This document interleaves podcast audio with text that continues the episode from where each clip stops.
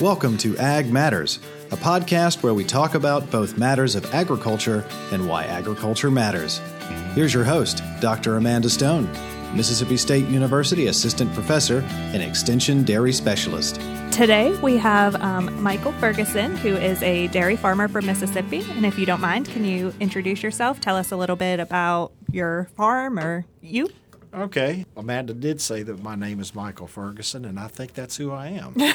that's a good thing to be. That's a yeah. good thing. Uh, I'm a dairy farmer from North Mississippi. We milk about 110 cows, and uh, we're a grass based operation. We uh, supplement a little bit in the milking parlor with some grain, but basically, uh, high quality hay and uh, grass are our main staples. Perfect. And so you grew up on a on a dairy farm. I, right? I did. Mm-hmm. I did. Uh, uh, we grew up on a small dairy farm. My mother uh, uh was a, a, very strong lady. She was a school teacher, and my dad passed away when I was four and left five of us on there. So it was a, it was truly a family uh, endeavor. But I will say it probably helped kept us a lot out of trouble and uh, mm-hmm. helped our family to survive. And it's been a way of life for me my whole life. Yes, and it's a difficult way of life, which we'll uh, get into in, the, in, in a little bit. But can you tell me when you're on the farm, um, what kind of a typical day looks like for you? What you work on? Okay, uh, you know that's one thing that uh, uh you never wake up wondering what you're going to do in the day because there's a couple of things you're going to do every day. One thing you're going to milk the cows, you're going to feed the cows, you're going to take care of all the offspring, uh, and you're going to provide uh, the consuming public with the most perfect uh, gift that God has given us for nutrition. Mm-hmm. Uh, I tell you, um, dairy farmers are probably some of the most dedicated, caring individuals in the world because uh, we love our animals. Mm-hmm. We take good care of them.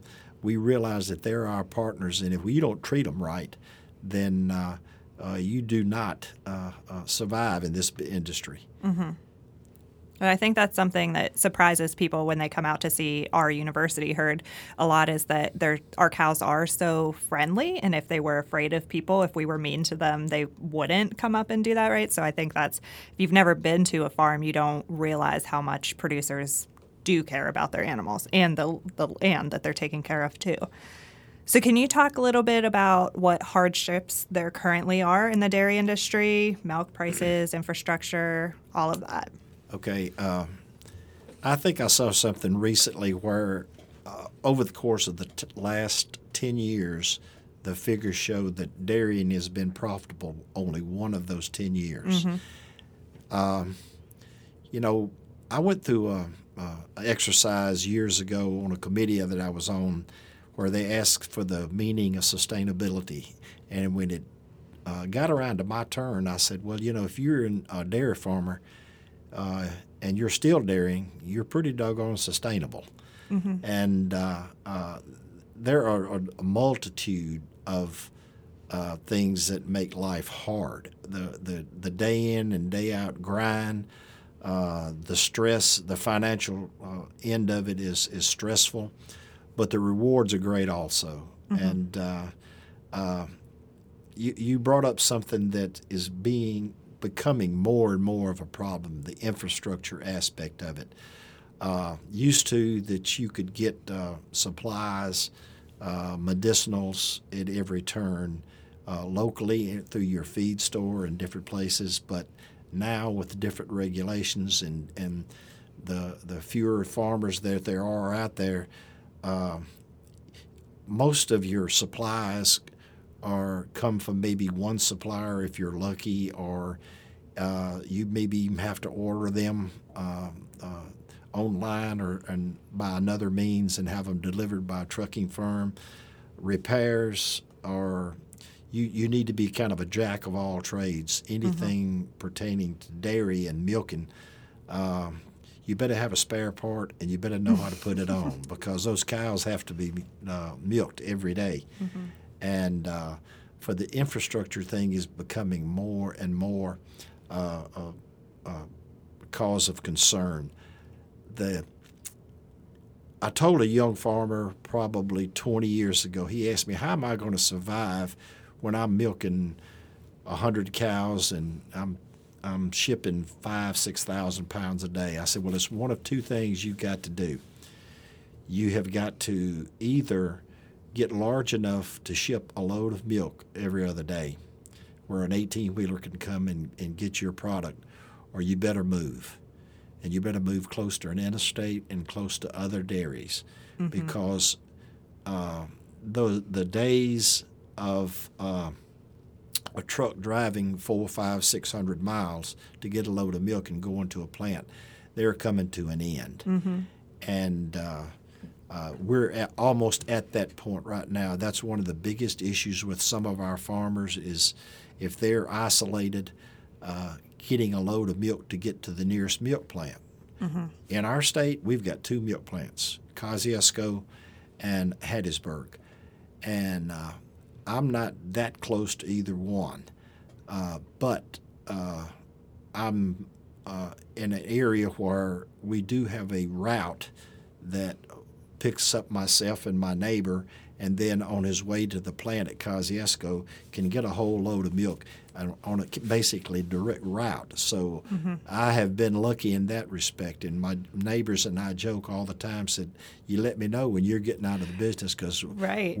this is a joint effort here." Yes. We, we, well, and that's scary though. But I, Bradley Taylor, I had him on uh, the episode that will air before you, and we talked about that. How when a producer in Mississippi goes out, it affects everybody around them. When that's not really the case in Pennsylvania or Wisconsin, right? They can go out and the truck just adds one more dairy down the road. But here it has a, a ripple effect, and you're depending not just on yourself, but on someone else that you hope is going to stick around. And that's kind of scary. Yeah, absolutely. Absolutely. And, uh, you know, as, as I have said for quite some time, um, the dairy industry has got to evolve. Uh, in the southeast, we're basically a fluid market.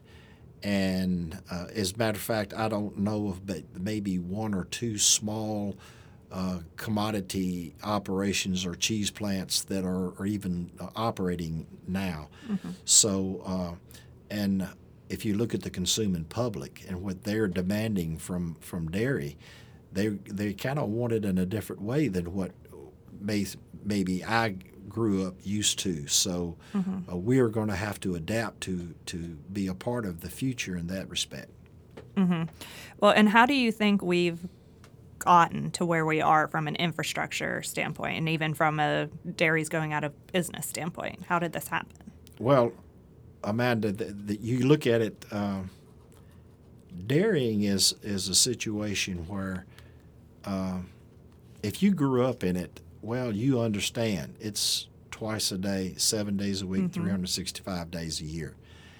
Uh, and in some cases, like one of my neighbors, it's three times a day. Uh-huh. But, uh, you know, that's not, I can remember when my children were coming up and they both, uh, my son uh, uh, uh, worked with me in the dairy, and as well as my daughter would help with the calves and and uh, she loved to cut the grass. uh, that's where she got her driving skills from. Anyway, uh, you know, young people nowadays have better options. Mm-hmm. Even farmers have better options where they may not, if they want to take off for a couple of days and go hunting or mm-hmm. or be with the family somewhere, it's not nearly as hard. It's a major, major uh, uh, undertaking if you are a dairy farmer to be able to take off a couple of days mm-hmm. here or there. And uh, uh, the good Lord's blessed us with a wonderful uh, life, but uh, the cows have to be milked. Uh-huh. So mm-hmm. Uh, you, it, it's, it's just extremely tough. And as the dairies have left, so has the infrastructure. Mm-hmm. Uh, there's got to be, everybody has got to, to make a living. And that's one of the things that you have to understand. That's why we have to become more self sufficient. Uh, the fewer of us that are, are around because uh, uh, they're not. I know one of the issues now is uh, the normal technician that works on your air conditioner in your home. Sometimes he gets stumped when he's trying to help you fix your milk tank to make it Uh-huh. make sure that it's cooling properly. It's not the exact same, even though it's the same principles in a lot of respect. It's not the exact same thing. So uh, those uh, uh, issues are becoming more prevalent every day. Well, and that's the there's a lot of difficult parts of, of dairying, but I think one of the the difficulties as somebody who has had children and grown up with children on the dairy farm like you, um, and I talked about this with with Bradley too, is that you want your kids to have a better life than you, right? And you don't want them to have to work quite as hard as you. You want them to still be hard workers, right? But you don't want them to have to do that. And I think that's hard for for dairy producers to you want them to carry on the the legacy of your dairy farm, but you also don't want them to have that life. Like have you struggled with that as your kids were growing up? Yeah, uh, somewhat. Uh, I, I did. I mean, I did not push my children into any field, but uh, uh, they both chose the directions they would go. But they were one thing that dairy did do for both of them. It taught them a work ethic. Uh-huh. they knew that when, whenever they got to college and uh, finished college, that they had to get out and, and find some means of providing for their family. And we've been very blessed in that respect. And uh, but I will say that both of my children uh, would not trade what they do to come back to the farm. I mean, they enjoy it. Uh, they enjoy getting out now, and and uh, as a matter of fact, my son does have uh, uh, a small farm. But uh, one thing when he he said, "Daddy, you need to just come down and help me," and I said, "Well, that's great." He said, "But it's just one thing: we're not going to be milking cows." so uh, the the seven day a week grind, Uh-huh. the twice a day. Uh, uh, you've got to be really unique in that respect. Well, and that's a conversation that I've had with multiple producers who are planning to go out of business, right? And they they're always like farming is who you are. If you grew up on a farm and farming's been in your family for forever, like that is what you identify as your identity. And when producers ask me, you know, I, I need to go out financially, but I have no clue what I would do. And my response is always anybody in any field would be lucky to hire a dairy producer or a kid that grew up on a dairy farm because there is no work ethic equal to what, to what dairy producers do. And I think that is something that people need to think about if they are thinking about going out.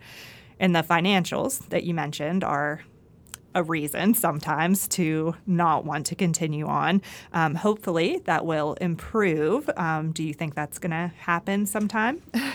Yeah, um, you know, this predicted that uh, the year 2020 will be much better overall than the past has been. We've seen some recent improvement in pricing. Um the big thing is we had reached a point where we had between 16 and 17 percent of our production was going offshore in the form of exports. And with the tariffs and, and all the trade situations that have been kind of floating around for the last year or so, uh, it's dropped down to 14 or something. But I would like to make one point that even though we have had a slight decrease in exports, the actual value of our products that we export have gone up. And we had a record year as far as dollars wise. So I'm, I'm thinking if we could get, um, uh, we've had really good uh, co- um, uh, consumption from a domestic standpoint. Uh, and, and we haven't had that much of an increase in production over the course of the past year. The, the, the stars are aligning for us to have a very good 2020 if we could get some of these trade issues uh, uh, settled and, ve- and uh, verified or whatever the Congress needs to do to make sure that they, they kick in. Um, we could have a very good 2020, and I'm hoping even 2021. Uh, that could help, but it's going to take us an extended period of much better prices to get our equity situation back so that some of us can survive. Uh, because I very much understand. I've got friends that are, are my age or, or even older, and uh, you look around and uh, some of it is a necessity to keep working because you want to pay your health insurance and Uh-huh. you and you want to put food on the table, and uh, some of it is trying to get to the price of cattle back so that if you do plan on retiring anytime in the near future, uh, there'll be a little bit left after you get through paying all your Uh-huh. bills. Right, and you don't have to sell the land that you grew Correct, up on, and that's a lot of equity on a, on really any farm is tied up in the land. So it's not like you can just have a retirement fund. That, Correct. yeah, That's all true. that makes it difficult. Um, so the farm bill, the new farm bill, um, is going to be coming up soon. Can you talk a little bit about, I guess, first what the farm bill is and how it helps producers, hopefully helps producers, and what the changes may be?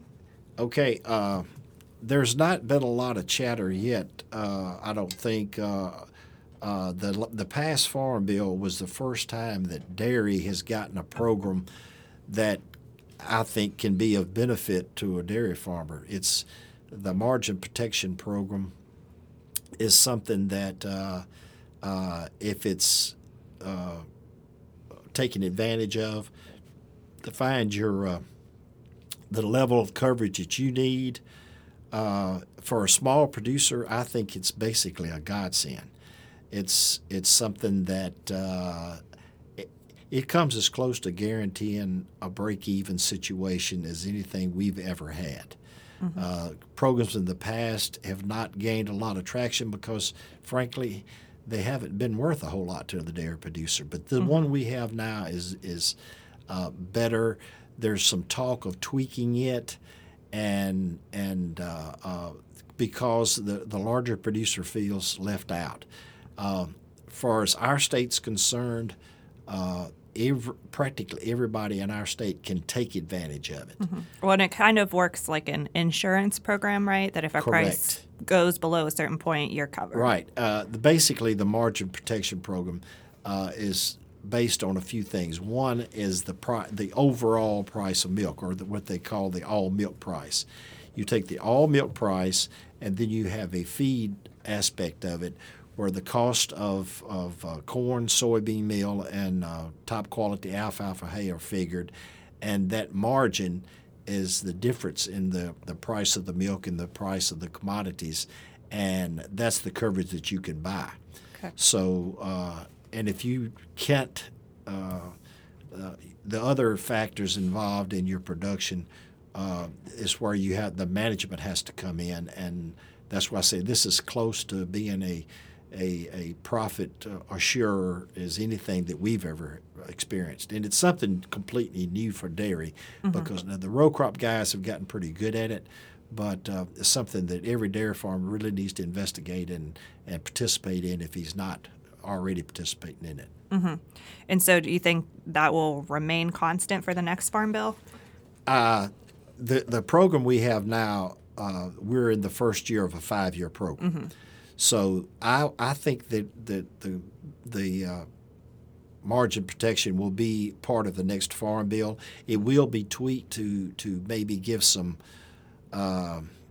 Perks to the larger producers, raising the limits that are covered now. I think now the, the limit's five million pounds, and uh, uh, like I said, there's probably only a couple of dairies in our state that are above that limit.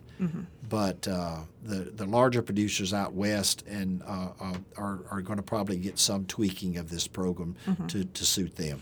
When most of the farm, oh, I don't know, I don't remember what percentage is mostly for like free and reduced lunches, right? Yes, And then the the rest of it, which is a minority portion of it, goes to actually helping producers. correct. Um, s- so on the, you mentioned something that is true, but also a little bit sad that I just want to reiterate that you're talking about trying to get to a break even point for producers. You're not trying to get to a profitable point. We would love to get there, but that's that's the mindset of the industry right now, which is really sad, don't you think? Yes, uh, and let me let me say something. I'm going to say something that's probably going to be pretty controversial, and but I think it needs to be said. A few years ago, we had a point where where the price of milk went up to about twenty five dollars a hundredweight, and boy, everybody and their brother was just singing the praises. Yes. But that thing just stayed there for a couple of couple of three months, and uh, even though it was fantastic, it came down a lot quicker than it went up. Mm-hmm. I would really like to see if the price of milk gets into that range again, that maybe uh, we as dairy farmers could help in some way to temper that upward portion where I would much rather have uh, milk prices in the uh, low 20s over, Consistently. over a two to three year period as opposed to having a tremendous spike and then fall off the cliff the next month. So uh, I, you, you mentioned something just a second ago that I'd like to maybe comment on. Uh, yeah, the Farm Bill, which I had some people in, in my church that, uh, in Sunday school, I had some questions about the giveaway programs. There are very few giveaway programs mm-hmm. for the farmer. You know, all farmers that we, we're buying crop insurance or, mm-hmm. or margin insurance. So we pay premiums for this. And and most of the the dairy portions have always been self-sustaining. They, it's not a, a big layout of government funds in that. Now, I you were you were saying I think it's something like 80 to 85 percent of the farm bill expenditures are for government feeding programs, school lunch, uh, WIC, uh, all those type of programs. The military, the, what we feed the military, all of that is uh, affected and comes under the agriculture budget because they are buying commodities for those programs. So uh, that's what the the consumer. Uh, I would really like to get that message out if we could to let them know that all the trillions of dollars that are spent are not going to the farmer out here in the field. Well, and there will be 10 billion people listening to this podcast, so we'll get that message out, right? Yeah, I'm But, sure. Yeah. Back in the, the day, though, it used to, I guess, probably help a little bit more when it was set up that the government would then purchase like excess milk and, and make more cheese or do whatever so that it wasn't just wasted and not paid. And that doesn't, subsidy programs don't really exist anymore, at, le- at least in our industry. And so that has caused some changes. So, what can we, as consumers or people in the dairy industry, what can we do to help producers? I'll tell you, uh, there's something that you just mentioned, and the government this time in their farm bill, uh, there were some funds in there to buy product to put into feed uh, uh, food banks and tho- those type things. We in dairy and uh, sp- uh, specifically dairy motion, we have put dollars into the uh, process also by providing these food banks with. Uh, refrigeration equipment so that they can that's one thing food banks have, across the country have not had in the past to uh, is the capabilities of handling fresh fluid milk in their operations. So we've been been been able to help out there. Which is the number one requested item for food banks. that's exactly right. Uh, so you know uh, if you're thinking about making a contribution to a food bank or something, if you could, hey, maybe put a couple of gallons of milk in that cart and, and get it to that food bank, uh, it not only helps the people that are receiving it, but it helps your dairy farmers too. Uh, yeah, buy our products. Uh, and and one other thing, if you know uh, a dairy farmer or anybody in farming, give your input. What you'd like to see in the future. What kind of product? I know one of the things that you can look at is uh, the consumer trends, what they're buying. We know, we as being dairy farmers, we know we have got to change. We have got to change some of our product lines. So, you know, hey, uh, uh, we, we'd love if you have can participate in surveys to, to for your grocery chains and things of that nature. We need that feedback, and because, like I said, we do have the most perfect uh, product on, on the market for nutrition and for hey for taste too. Uh-huh. So, uh, uh, but give us help in those respects, and uh, uh, g- just uh, I know that the there, there are a lot of people out there that are naysayers and and they're saying that you know agriculture is antiquated and you're polluting and you're this and that and the other. But I I will promise you, we are the very uh, best stewards of your land, your cattle, and uh, we do care about the environment. And we, if if the studies that have come out have shown that uh, we are very green, if you want to, because uh, for the for the amount of nutrients that are produced, we're the most efficient as far as what we contribute to greenhouse gas and those things. Uh, we're far and away uh, uh, better than, than most of your industries. Uh huh. Yep. And that, like you said, there is a lot of research that shows that that's the case where you have to be good stewards, just like you have to take care of your cows. You have to be good stewards of the land, or it's not going to grow your crops or feed your cows. So it, it makes sense. Absolutely. sense. So, what do you see as the future of the industry? the future of the industry, uh, the only growth that I've seen in our state um, over the course of the last 10 to 15 years are the smaller uh, self processing, uh, mm-hmm. and, and, that is a market that needs to be cultivated. Uh, uh, a lot of people say, well, they're they're not helping the dairy, this, that, and the other. Well, I, I disagree. I think there's room in this thing for all of us, whether mm-hmm. you buy organic, whether you buy fresh milk from a from a, uh, a self processor or, or, or, whatever avenue that you want to buy your products in, uh, there's a market. And there's going that market will be filled, mm-hmm. and uh, there's growth there. In our particular area, it is extremely hard to milk cows in the southeast because of the uh, uh, weather conditions. Heat and mm-hmm. humidity mm-hmm. are the cattle's worst enemy, and uh, uh, it takes millions of dollars to build a larger operation with self-contained facilities that will be for cow comfort and those mm-hmm. type things. Uh, I don't know how much of a future uh, in the southeast. It's extremely hard to to get financing on those things. Uh, other areas of the country uh, are more conducive to that. You have certain pockets of milk, so it, it, people may not want to hear this, but I think that those are going to continue to grow. Mm-hmm. The the product may be produced uh, and shipped in here, but your fresh local milk will never go away as long as the demand mm-hmm. is there to dictate to the market that uh, hey, this is what I want, this is what I will pay for. But mm-hmm. you will uh, I know it's really nice to go down and to be able to go into Aldi's or go across the street to Walmart and get milk for 99 cents uh-huh. a, a, gallon, but that's not really uh, a practical situation. Mm-hmm. Uh, so, uh, you know, you pay, generally, you get what you pay for. So, uh, just when you pick up that gallon of milk or you pick up that uh, bucket of ice cream or a block of cheese, just think, hey, you know, there's a lot that goes into producing this. The guys that produce this do a heck of a good job, and they're real proud of what they do, and uh, they care about they care about their consuming public. Mm-hmm.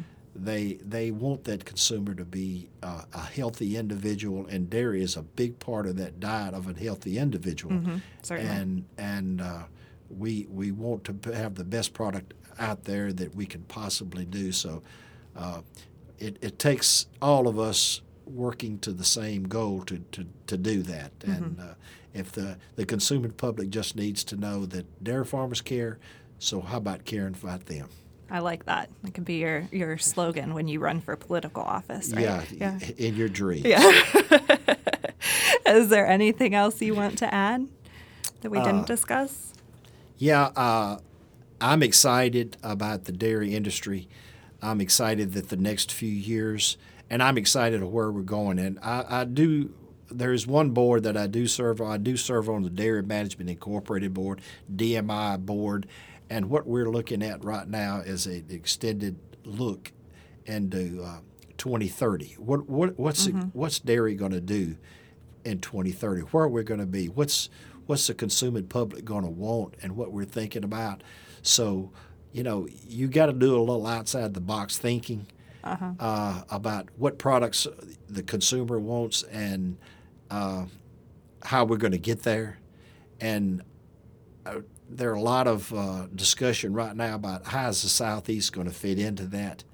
And uh, I urge every dairy producer, if there are any listening to this, mm-hmm that uh, don't uh, draw a circle around yourself thinking that the only thing that's going on is your dairy farm think and, and when you hear about changes and you hear about programs that are coming in and they may ask you to participate in and you say well i don't want to do that it's just more problems for me we have got to be able to adjust and adapt and uh, if not we won't have to worry about 2030 because mm-hmm. we won't be here so I, that's that's the one thing, Amanda, that I would really like to try to get, uh, uh, nail home to our dairy farmers. Just mm-hmm. be ready for change because it's still going to be coming. Right, one way or the other. And, and sometimes change is a positive. Yes. It's always hard, yes. but it's, it's sometimes yes. good. Yes, I agree with that.